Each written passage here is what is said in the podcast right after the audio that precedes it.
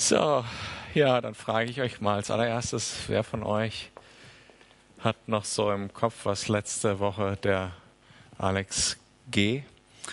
oder Alexander, wir einigen uns noch, wie wir wen nennen, damit da kein Missverständnisse auftauchen. Also wer von euch weiß noch, was der Alex letztes Mal, welches Thema, das Hauptthema dieses Textes war letztes Mal? Könnt ihr euch noch dran erinnern? Ja? Ruf mal laut. Ja? Du hast dich gemeldet, oder? um Stolz, ja.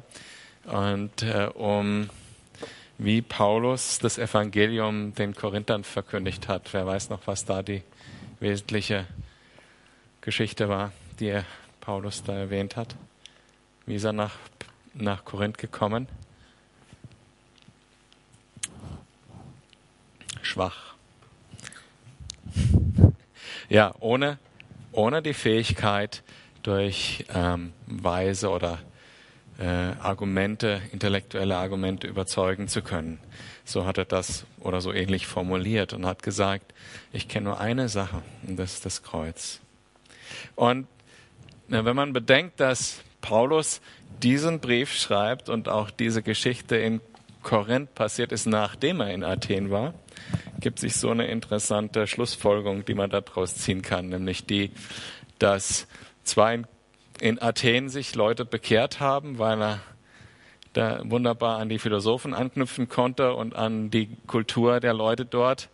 Aber er äh, letztendlich gesagt hat, das ist eigentlich gar nicht mein Weg oder der Weg der Apostel, um das mal so zu nennen. Und dass wir kommen und Gottes Botschaft in aller Schwachheit äh, weitergeben. Und darum geht es auch heute, weil Paulus das jetzt weiter ausführt. Und ähm, vielleicht habt ihr das auch erlebt. Ja, ähm,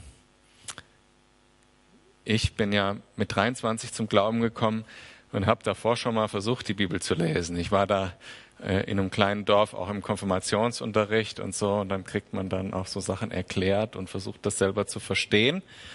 Und äh, pff, da bin ich persönlich bin raus aus dem Konfirmationsunterricht äh, und habe gesagt, ich entscheide mich, Atheist zu sein. Und als ich dann zum Glauben kam mit 23, ähm, das war in einem Gespräch und so, will ich gar nicht näher erzählen. Jedenfalls bin ich dann nach Hause gegangen und, und habe dann angefangen, die Bibel zu lesen. Und wer kann sich von euch noch an diesen Moment erinnern, das erste Mal die Bibel verstanden zu haben?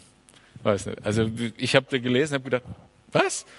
Das habe ich nie verstanden. Jetzt ist das so klar wie nix. Wer kann sich daran erinnern? Ja. Es ist eine Erfahrung, die macht jeder Christ. Ne? Das ist total krass und darum geht es in dem Text heute auch. Wir brauchen nämlich Gottes Geist, um Gottes Wort zu verstehen.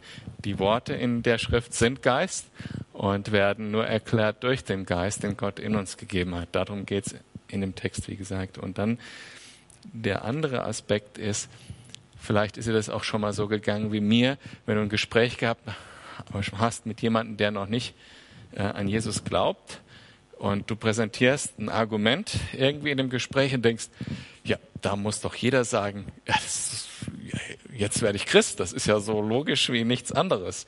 Und das, das, ne, wo du denkst, das ist so klar wie nichts anderes. Und derjenige sagt, hey, das ist doch dumm, was du sagst. Also, wem ist das schon mal so gegangen? Ja. Genau das ist, wird auch in dem Text jetzt heute erwähnt. Nämlich, dass wir zwar geistliche Dinge reden, das aber nicht bei der anderen Seite ankommen kann, weil die andere Seite eben den Geist nicht hat. Und jetzt kannst du natürlich zu Recht fragen, wie kann dann jemand überhaupt Christ werden? Gehen wir auch drauf ein heute. In 1. Korinther Kapitel 1, Vers 18, da sagt nämlich Paulus ganz konkret, einfach damit ich das jetzt nochmal mit Versen belege, was ich gerade gesagt habe. Mit der Botschaft vom Kreuz ist es nämlich so, in den Augen derer, die verloren gehen, ist sie etwas völlig Unsinniges. Da steht völlig unsinnig, da steht dumm. Für uns aber, die wir gerettet werden, ist sie der Inbegriff von Gottes Kraft.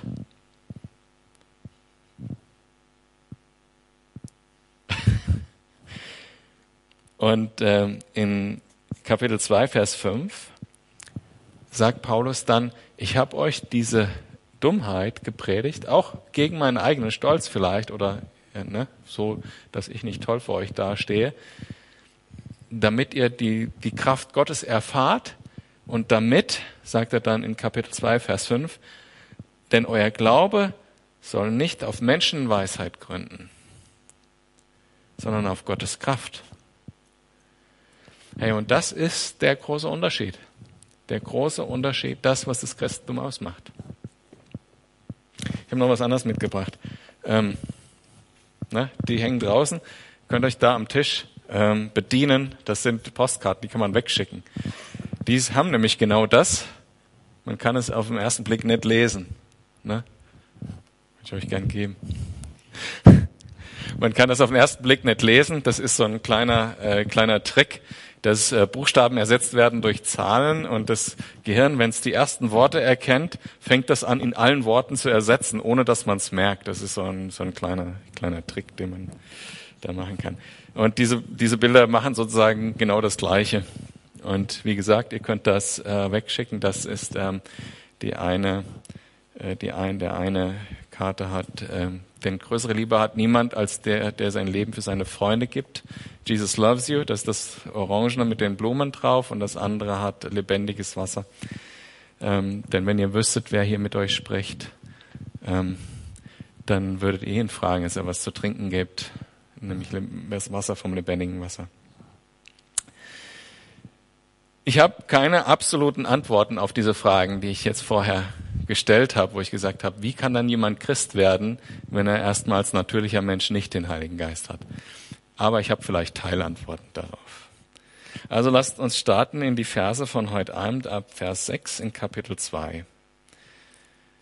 Jetzt sagt Paulus, ich habe das in aller Schwachheit ähm, euch mitgeteilt und es ist auch für die Welt Dummheit. Aber, ab Vers 6, und doch ist unsere Botschaft eine Botschaft voller Weisheit. Verstanden wird diese Weisheit allerdings nur von denen, die der Glaube an Christus zu geistlich reifen Menschen gemacht hat.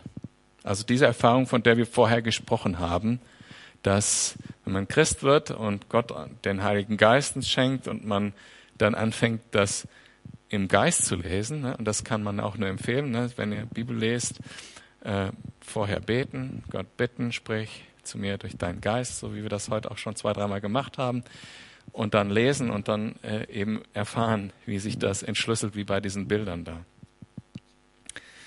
Denn, und, und dieses Gebet, das drückt genau diesen Glauben aus und dieser Glaube macht uns zu geistlich reifen Menschen. Und äh, der Vers sagt noch was anderes. Der sagt nämlich, dass es auch einen Unterschied gibt zwischen dem, ähm, dass die Predigt vom Kreuz, dass das die Welt für Unsinn hält und dass geistliche Dinge, wenn wir sie predigen, wenn wir sie weitererzählen, auch unseren Freunden, dass diese Dinge wie sich wie Unsinn anhören, aber es steht hier, es sind, ist kein Unsinn, es ist Weisheit. Und das heißt also, es gibt einen Unterschied zwischen einer Predigt, die sich unsinnig anhört für die Welt und einer Predigt, die wirklich unsinnig ist. Äh, ich denke, das muss man auch sagen. Hier, Gottes Weisheit ist etwas, das muss geistlich verstanden werden, aber es muss verstanden werden. Und man muss den Geist darum bitten, dass er es erklärt.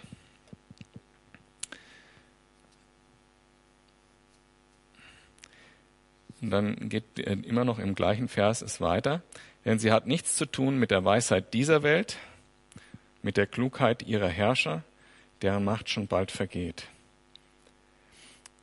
Nein, was wir verkünden, ist Gottes Weisheit.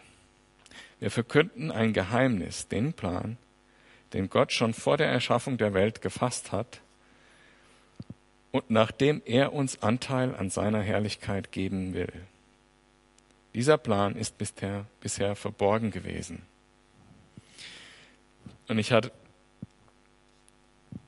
mir gedacht, Gott hat den verborgen. Warum? Und meistens, wenn man sich diese Frage stellt, warum, und man hat den Heiligen Geist, wird diese Frage direkt in den nächsten Versen erklärt. Keiner von den Machthabern dieser Welt hat etwas von dem Plan gewusst. Keiner von ihnen hat Gottes Weisheit erkannt. Sonst, jetzt kommt diese Erklärung, hätten sie den Herrn, dem alle Macht und Herrlichkeit gehört, nicht kreuzigen lassen. Interessant, dieser Gedanke. Ne? Man wird jetzt sagen, was wäre denn gewesen, wenn sie Jesus nicht gekreuzigt hätten? Dann wäre dieser Plan sozusagen nicht aufgegangen, den Gott gefasst hat. Auch ein interessanter Gedanke. Und deshalb hat Gott das alles so zusammengestellt, wie es ist. Und es ist nicht so, dass Gott das nicht vorher erwähnt hätte oder so wenigstens in die Propheten gelegt hat und so weiter, dass man es nicht hätte verstehen können. Und das fängt schon ganz, ganz früh an. Und da wollte ich mit euch ähm, eben äh, diese Geschichte mit Abraham und Isaac kurz anschauen. Abraham äh, hat ja diesen versprochenen Sohn Isaac endlich bekommen, nach vielem vor und zurück und äh, hin und wieder. Und äh, dann ist er endlich da und ist groß genug, dass man mit ihm was anfangen kann. Da sagt Gott zu ihm, geh mit deinem Sohn auf diesen Berg und opfer ihn für mich. Und äh, sie wandern los und äh, kommen auf diesen Berg. Und dann heißt es in 1. Mose 22 ab Vers 6. Und Abraham nahm das Holz zum Brandopfer und legte es auf seinen Sohn Isaak. Er aber nahm das Feuer und das Messer in seine Hand und sie gingen beide miteinander. Also sie gehen jetzt los mit dem, mit dem Holz und so weiter. Da sprach Isaak zu seinem Vater Abraham, mein Vater. Und er antwortete, hier bin ich mein Sohn. Und fragte, sieh, wir haben Feuer und Holz, aber wo ist das Lamm zum Brandopfer? Und Abraham antwortete, mein Sohn, Gott wird ein Lamm zum Brandopfer, für ein Lamm zum Brandopfer sorgen. Und das ist im Hebräischen so schön geschrieben, dass man das auch lesen kann. Gott wird selbst das Brandopfer sein, das Lamm sein.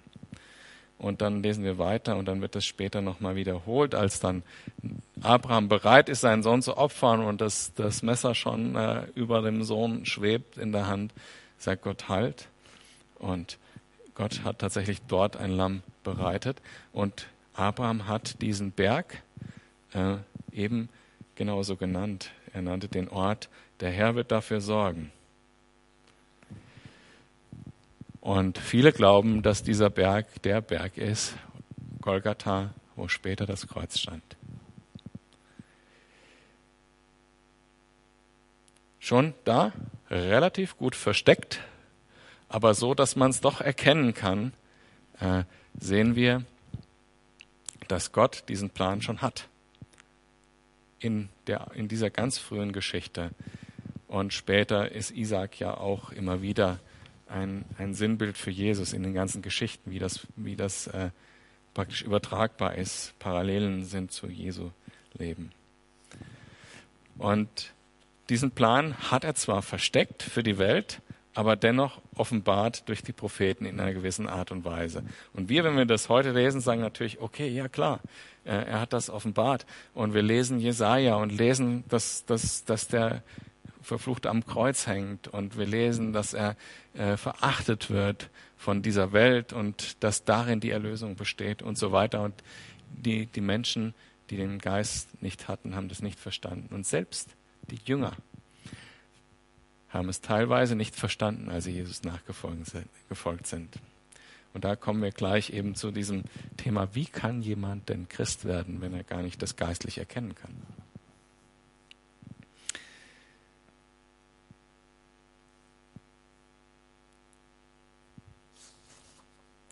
Ich habe vorhin auch gesagt, da liegt der große Unterschied des Christentums. Das, der große Unterschied des Christentums ist, dass zu allen anderen Religionen, alle anderen Religionen versuchen durch eigene Kraft irgendetwas zu erreichen.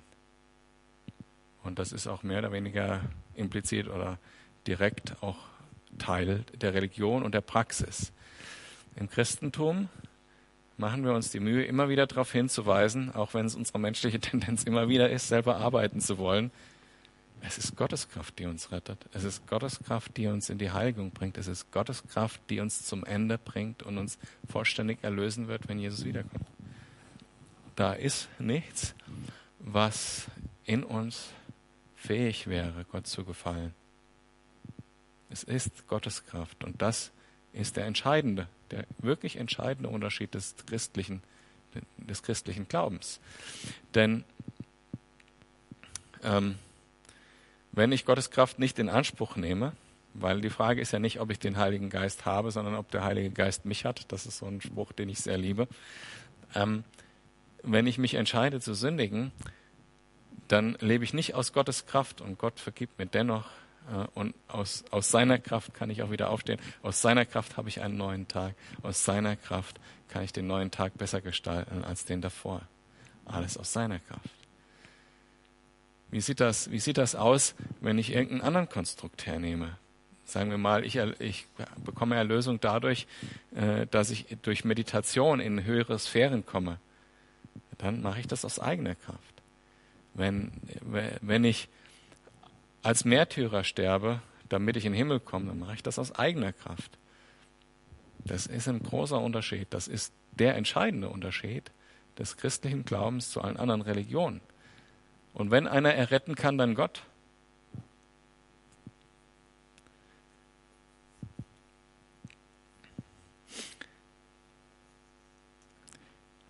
Müssen mal weitermachen. Und dann zitiert Paulus eben, sonst hätten sie den Herrn, dem alle Macht und Herrlichkeit gehört, nicht kreuzigen lassen. Das heißt ja in der Schrift, kein Auge hat je gesehen, kein Ohr hat je gehört und kein Mensch konnte sich jemals auch nur vorstellen, was Gott für die bereithält, die ihn lieben. Und das will ich zusammenbringen mit einem anderen Vers, der etwas später kommt, äh, in Vers 12b. Darum können wir auch erkennen, was Gott uns in seiner Gnade alles geschenkt hat. So, jetzt verknüpfen wir das, was wir alles von Gott bekommen haben, mit dem, mit dieser mit dieser Dummheit des Kreuzes. Im Kreuz liegt das nämlich alles. Alles, was wir brauchen. Nicht nur Vergebung. Da liegt nicht nur die Vergebung für den ersten Schritt, wenn ich auf Gott zugehen will. Da liegt auch die Gnade, die täglich neu ist. Da liegt auch Heilung, da liegt innere Heilung drin. Da liegt Trost drin. Ähm, wenn du Schmerz hast und, und leidest, irgendetwas in deinem Leben schwer ist, dann kannst du auf das Kreuz gucken und sehen, dass dein hoher Priester, wie er auch im Hebräerbrief genannt wird, dein Freund, für dich gelitten hat. Und dass du viel mehr, dass dir viel mehr erspart geblieben ist tatsächlich, als du tatsächlich hier erleiden musst. Das hört sich ein bisschen theoretisch an, aber wenn man das mit dem Geist erfährt, während man liest über die Kreuzigung zum Beispiel, es kann ein Wahnsinnstrost sein. Und in dem Kreuz liegt auch diese Hoffnung. Da ist der Tod und er ist dann aber auch überwunden in der Auferstehung. So.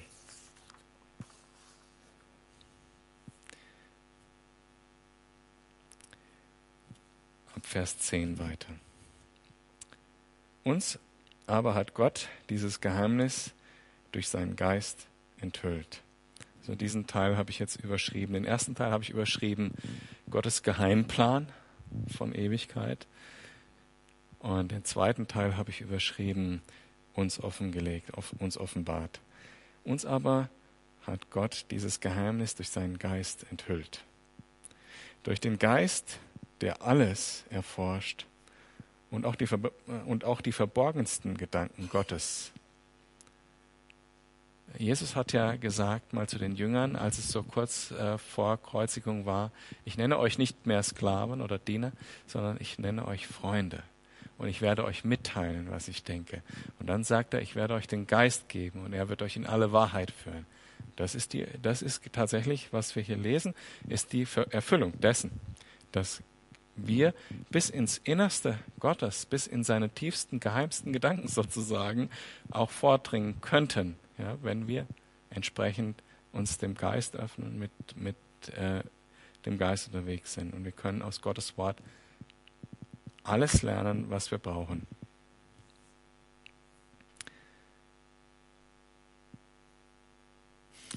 Und genau wie die Gedanken eines Menschen eben nur diesem Menschen selbst bekannt sind, und zwar durch den menschlichen Geist, genauso kennt auch der, nur der Geist Gottes die Gedanken Gottes. Niemand sonst hat sie je ergründet. Ähm, als ich den Vers so in der Vorbereitung gelesen habe, musste ich ein bisschen lachen.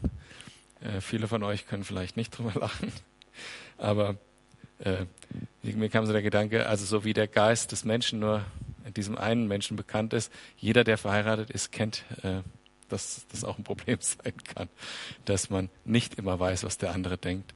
Und äh, aber man kann eben auch einen anderen Menschen kennenlernen und man kann verstehen, wie dieser andere Mensch denkt und kann zumindest versuchen zu interpretieren.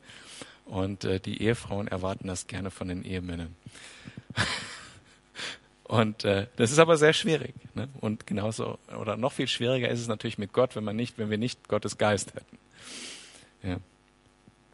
Ja, die gute Nachricht für die Ehe ist auch, dass natürlich Gott auch eine Verheißung auf die Ehe gegeben hat und dass es da heißt, sie werden ein Fleisch sein. Und da ist natürlich so eine gewisse Einheit da, die natürlich sowas auch erzeugt, dass man äh, auch eines Sinnes ist und so weiter. Und so wie die Liebe auch zwischen zwei Ehepartnern halt eben äh, dazu führen, führt, dass man sich besser versteht, die Gedanken besser versteht. So ist auch die Liebe zwischen Gott und dir etwas, was durch den Geist sozusagen zu einem besseren Kennenlernen führt. Und ein wichtiger Aspekt dabei ist äh, Gottes Wort, das aus Geist geboren ist und das natürlich, auch wenn du den Geist hast, sozusagen durch den Geist direkt in dein Innerstes spricht.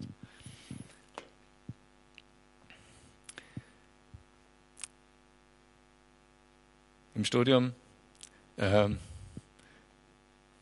da hatte ich, äh, war ich immer bei so einer Lerngruppe und da, äh, das lag daran, dass ich nie in die Vorlesung gegangen bin und wenn dann die Prüfungen anstanden, brauchte ich die Aufzeichnungen von anderen und äh, deren Erklärung. Und da gab es natürlich in der Lerngruppe auch Leute, die ich lieber nicht gefragt habe, weil mir klar war, die haben es selber nicht verstanden und die haben es teilweise selbst falsch abgeschrieben. Und äh, es gab andere, äh, bei denen macht es total Sinn. Ja, mein, mein Freund Ralf, wenn er es hört, er sei geehrt dafür. Der hat immer gut mitgeschrieben, hat es auch immer verstanden, konnte es mir immer erklären und hat sich dann geärgert, wenn ich die besseren Noten geschrieben habe. Aber es ist wichtig, wen man fragt. Das will ich damit sagen. Ja? Der Heilige Geist weiß Bescheid.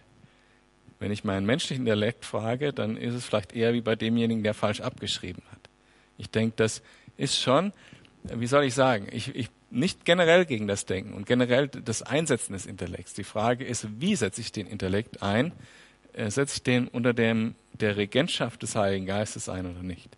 Ich denke, das ist ein ganz wichtiger, ein ganz wichtiger, vielleicht ein kleiner, das ist wie so auf so einer Messerschneide sozusagen. Auf der einen Seite kann man runterfahren, auf der anderen wir sollen denken, wir sollen das lesen, wir sollen auch meditieren, äh, nachsinnen, das ist das richtige deutsche Wort, sagen, sagt die Bibel uns über Gottes Wort, aber äh, eben nicht mit menschlicher Weisheit, sondern mit Gottes Weisheit.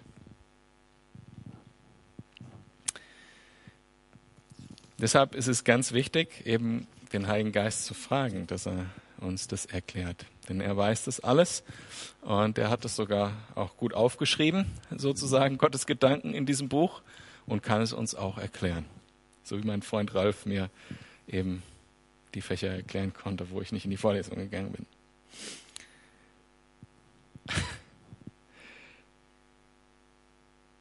Das Wir übrigens, was hier Paulus in diesem in dem Text steht, immer wieder wir reden Weisheit und so weiter. Damit meint er eigentlich nicht die ganze Gemeinde, sondern er meint die Apostel. Und das macht schon auch einen Unterschied, wie man das liest. Er meint äh, also sich und Sostenes oder sich und die anderen Apostel, sagen wir mal so, ne, in, in, in dem Brief. Und das macht einen Unterschied, weil äh, natürlich hier diese Worte, die eingegeben sind vom Geist, genauso entstanden sind, dass sie eingegeben wurden vom Geist. Und das sind diese Worte, von denen er hier spricht, die schreibt er gerade im Moment dahin. Das ist Gottes Wort von seinem Geist aufgeschrieben durch, durch Paulus.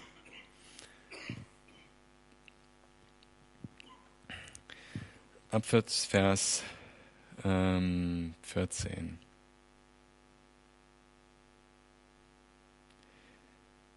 Hm, Nein, ab Vers 12. Wir aber haben diesen Geist erhalten, den Geist, der von Gott kommt. Nicht den Geist der Welt, darum können wir auch erkennen, was Gott uns in seiner Gnade alles geschenkt hat. Und wenn wir davon reden, tun wir es mit Wörtern, die nicht menschliche Klugheit, sondern der Geist Gottes uns lehrt. Wir erklären das, was Gott uns durch seinen Geist offenbart hat, mit Worten, die Gottes Geist uns eingibt.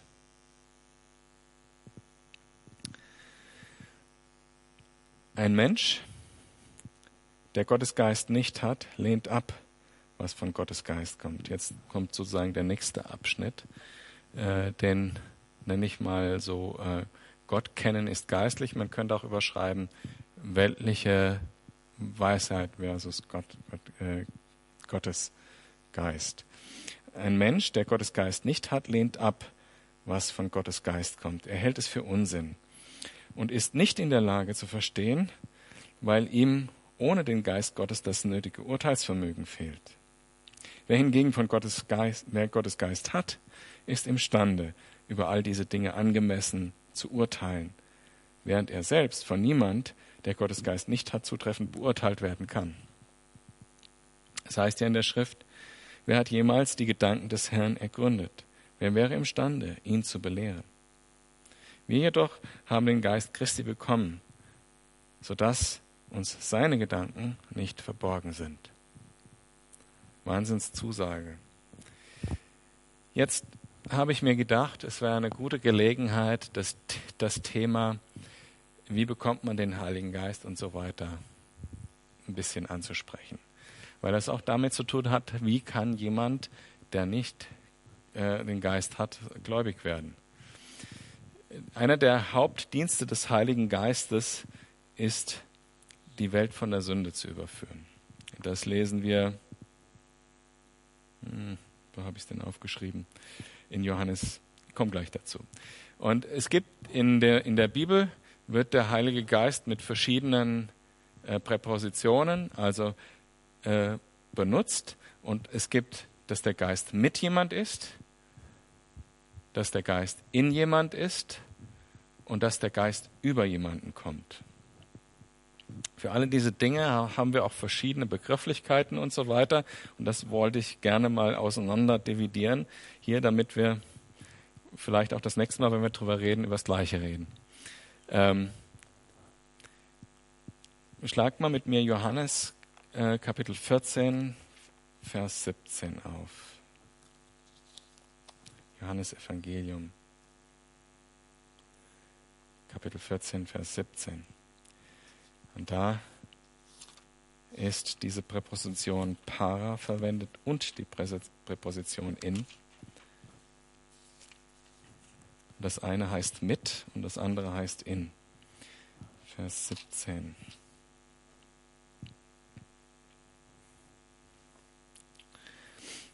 Er wird euch durch den Geist der Wahrheit, er wird euch den Geist der Wahrheit geben, den die Welt nicht bekommen hat, weil sie ihn nicht sieht und nicht kennt. Ihr aber kennt ihn, denn er bleibt bei euch und wird in euch sein. Also da gibt es das bei, er wird bei euch sein, bleibt bei euch und er wird in euch sein. Und dann gibt es so ein Beispiel für das über jemanden kommen. Da gibt es diese verschiedenen, in Apostelgeschichte gibt es ja mehrere solche Stellen, wo Menschen das Evangelium gepredigt wird, der Heilige Geist kommt und sie sprechen in äh, fremden Sprachen.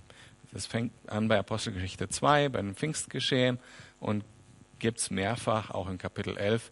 In Apostelgeschichte 2 und auch in Kapitel 11 wird äh, in dieser Situation, die viele Menschen auch Geistestaufe nennen, äh, eben diese Präposition Epi im Griechischen benutzt und die heißt, der Heilige Geist kommt über jemanden. Und man kann das jetzt ähm, ähm, sozusagen erläutern, indem man sagt, da kommt der Heilige Geist im Überfluss über jemanden, auch wenn der sonst dieser Person sonst auch den Heiligen Geist hat im täglichen Leben und so weiter, von Gott geführt wird durch den Heiligen Geist und auch beim Lesen der Bibel die Bibel versteht und, und auch geistliche Erkenntnis hat und so weiter. Hat, jeder Christ hat den Geist die ganze Zeit. Aber es gibt diese Situation, wo der Heilige Geist im Übermaß kommt und besondere Dinge tut. Und die sind in der Bibel eben mit besonders gekennzeichnet und heißt, werden dann im Deutschen wird dann in der Regel geschrieben, der Heilige Geist kam über ihn. Das gab es bei den Propheten, das gibt es in der Postgeschichte und so weiter. Und Para ist das, was jedem Menschen passieren kann, der auch nicht gläubig ist. Der Heilige Geist geht sogar sozusagen nebenher und kann dieser Person zu dieser Person reden in irgendeiner Form. In ist das, was passiert, wenn man zum Glauben kommt. Dann passiert das, was wir jetzt schon mehrfach äh, auch äh, sozusagen implizit in dem Text, den wir jetzt gelesen haben, hatten, dass nämlich da steht, er hat euch euren Geist gegeben, er hat ihn euch gegeben und er führt euch in alle Wahrheit und er wird euch das erklären und so weiter. In ist das, was passiert, wenn man Christ wird. Dann gibt Gott uns den Heiligen Geist oder den Geist Christi, wie er hier auch heißt in dem Text. Das ist das erste Mal geschehen in Johannes Kapitel 20, als Jesus äh, die Jünger angeschaut hat und äh, sie angepustet hat und gesagt hat, empfangt den Heiligen Geist. Und das hat er da getan in Johannes 20 und dennoch gab es das Geschehen in Apostelgeschichte 2, wo der Heilige Geist über sie kam und besondere Dinge passiert sind durch den Geist. Das heißt also, auch der Ungläubige kann vom Heiligen Geist geistliche Wahrheit erklärt bekommen, weil der Heilige Geist mit ihm geht. Ähm, der Christ hat den Heiligen Geist, sobald er sich für Jesus entscheidet und sagt, ich will, dass du in meinem Herzen wohnst, Jesus, dann gibt er uns seinen Geist. Und dann gibt es die besonderen Situationen, wo der Geist äh, besondere Dinge tun will, wo der Heilige Geist über Einzelmenschen, über ganze Versammlungen und so weiter kommen kann. So, bisschen Systematik war das jetzt. Ich hoffe, das war nicht zu langweilig, aber ich finde das gar nicht so unwichtig. Wenn ich mich mit meinem Freund unterhalte und merke, jetzt der Heilige Geist macht das in mir total klar, dann muss ich auch irgendwie Sensibilität haben, ist, ist die andere Person für den Heiligen Geist jetzt offen, wenn ich jetzt rede. Ansonsten bringt es eher zu sagen, äh, eher die Dinge zu sagen, ähm, die eifersüchtig machen, die auch den Menschen in seiner menschlichen Weisheit eifersüchtig machen. Die hören sich zwar dumm an, aber trotzdem machen sie die Leute eifersüchtig, wie zum Beispiel, ich weiß, dass ich in den Himmel komme, wenn ich sterbe. Er kann sich die Leute richtig drüber, aber das bleibt hängen. Das bleibt hängen. Und das macht auch, wenn man nicht die geistliche Weisheit hat, ist es was, wo die Leute denken, oh, das will ich auch aber ich kann doch nicht so richtig glauben oder so. Wenn aber dann diese Situation da ist, und dafür kann man auch beten, darauf wollte ich noch gesondert hinweisen, dass der Heilige Geist an die Seite dieser Person kommt, in dem Moment, dann kann man sagen, und du kannst auch in den Himmel kommen, wenn du Jesus in dein Herz aufnimmst. Ja, und dann kannst du machen, ding, so wie das bei mir war und bei vielen von euch. So, jetzt habe ich noch so einen kleinen Gem für die Leute, die sich gern so mit theologischen Gedanken beschäftigen. Also ein, wie sagt man, ein Edelstein. Weil das Coole an diesem, an diesem, an diesem Text ist, dass wir die Dreieinigkeit in dem Text sehen. Wir sehen den Vater, der so als, als es das Universum noch gar nicht gab, den Plan gefasst hat, Menschen zu schaffen und sie zu erretten und sie zu sich zu holen in seine, in seine Gemeinschaft, so dieser, die, dieses kosmisch große, schöpfermäßige Ding. Und wir haben den Sohn, also der Vater macht einen Plan. Wir haben den Sohn, der den Plan umsetzt, der selber der Plan ist sozusagen. Wir haben den Sohn, der den Plan umsetzt. Und wir haben den Heiligen Geist, der den Plan erklärt oder lebendig macht in uns. Und das finde ich ein toller Gedanke, dass das alles drei sozusagen in diesem Geheimplan und dessen Umsetzung und dessen Konsequenz jetzt für uns äh, die, die Dreieinigkeit so, so in so in, auf so eine runde Art und Weise dargestellt ist. Das finde ich ganz toll, weil da sieht man eben, wie Gott an alles gedacht hat, einfach. So, und das hat natürlich auch Konsequenz. Ne? Zum Beispiel, wie wir, wie ich persönlich auch predigen will oder wie ich jetzt äh, eben über Gottes Wort reden will. Zum einen will ich das machen, was Paulus auch gesagt hat. Ich will, dass wir immer die Aufmerksamkeit auf Jesus haben, so wie es im Vers 2 steht. Aber ich will auch vertrauen, dass es eben, oder ich vertraue darauf, ich, ich will das, sondern ich tue das auch, dass es nicht die Worte sind, die gesprochen werden oder wie sie gesprochen werden, sondern dass es der Geist ist, bei dem der zuhört. Und ich bin ja nicht nur derjenige, der redet, sondern ich höre ja auch selber zu. Dass es der Geist ist, der diese Worte erklärt. Und deshalb ist es das Gebet mir wichtig und es ist mir auch wichtig, dass wir Lobpreis machen, bevor wir äh, Bibel lesen, einfach um dem Geist Gottes, der ja sowieso da ist, die Gelegenheit zu geben, bei uns anzudocken, also uns zu öffnen dafür, dass er andocken kann. Und dann eben die, die Frage, wie gehe ich mit jemandem um oder wie rede ich mit jemandem, der nicht gläubig ist bisher. Klar, wie Paulus sagt, ich, ich persönlich finde das total richtig.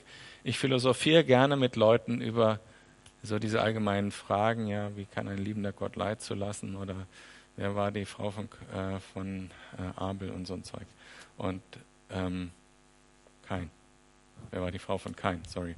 Und, und so diese ganzen Geschichten äh, diskutiere ich gerne drüber und da gibt es auch tolle Gedanken, die man sich darüber machen kann. Aber ich habe das wirklich noch nie erlebt, dass man dadurch einen Menschen gewinnen kann. Oder es passiert, dass jemand offener wird dadurch. Die Leute müssen diese dumme Botschaft hören, egal ob sie uns dafür verachten oder nicht. Wir müssen den Mut haben, klar zu sagen, Jesus ist für dich gestorben, damit du nicht in die Hölle kommst, sondern in den Himmel. Wie dumm sich das anhört, ist ganz egal. Das ist die Wahrheit. Und wenn der Heilige Geist dazukommt, und das ist der zweite Punkt, wir müssen beten, dann kann diese Person das erkennen weil Gott es tut für, für diese Person. Und eine andere Aufgabe, die wir haben, neben dem, dass wir diese einfache Wahrheit äh, den Leuten wirklich sagen, in aller Liebe natürlich, ist die Frucht, die wir in unserem eigenen Leben brauchen. Ähm, weil sonst ist das ja nicht glaubwürdig. Wenn ich sage, ich weiß, dass ich in den Himmel komme, wenn ich sterbe, und beim kleinsten Zipperlein in Panik gerate, äh, irgendwie, ich sterbe, ich sterbe, oder so, ne, äh, ne, die Frucht in unserem Leben muss ja auch da sein. Ja? Die Liebe zu anderen, äh, auch den Frieden, den, der, der, den Gott in unser Herz schenkt durch den Geist. Das muss da sein und das kommt auch nur, wenn wir, wenn wir wirklich mit Gott zusammen sind und diese, diese, diese Kraft auch nutzen, von der jetzt hier die ganze Zeit auch in dem Text die Rede war. Und das ist meine Frage an dich. Wie gehst du mit diesem Geschenk um, wenn da steht, dass wir erkennen, mit welcher, wie reichhaltig Gott uns mit allen Gnadengeschenken beschenkt hat. Wenn, wenn wir damit, wenn wir das wirklich ernst nehmen in unserem Leben, das wirklich verinnerlichen und täglich ähm, sozusagen zu unserem Bedürfnis machen, daraus was werden zu lassen in unserem Leben, dann wird Gott das auch tun. Und dann wird diese Frucht auch da sein. Amen.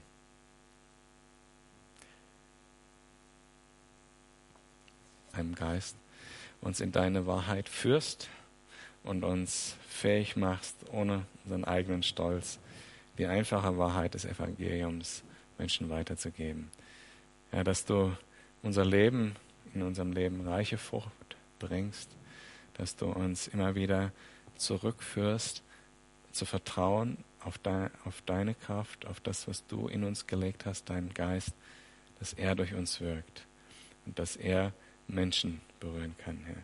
Lass uns zurückkommen in dieses einfache Vertrauen auf dich und dass wir immer wieder beten, Herr, schenk uns deinen Geist, schenk uns Offenheit für deinen Geist, weil du wirst Kindern, die um Brot bitten, keinen Stein geben.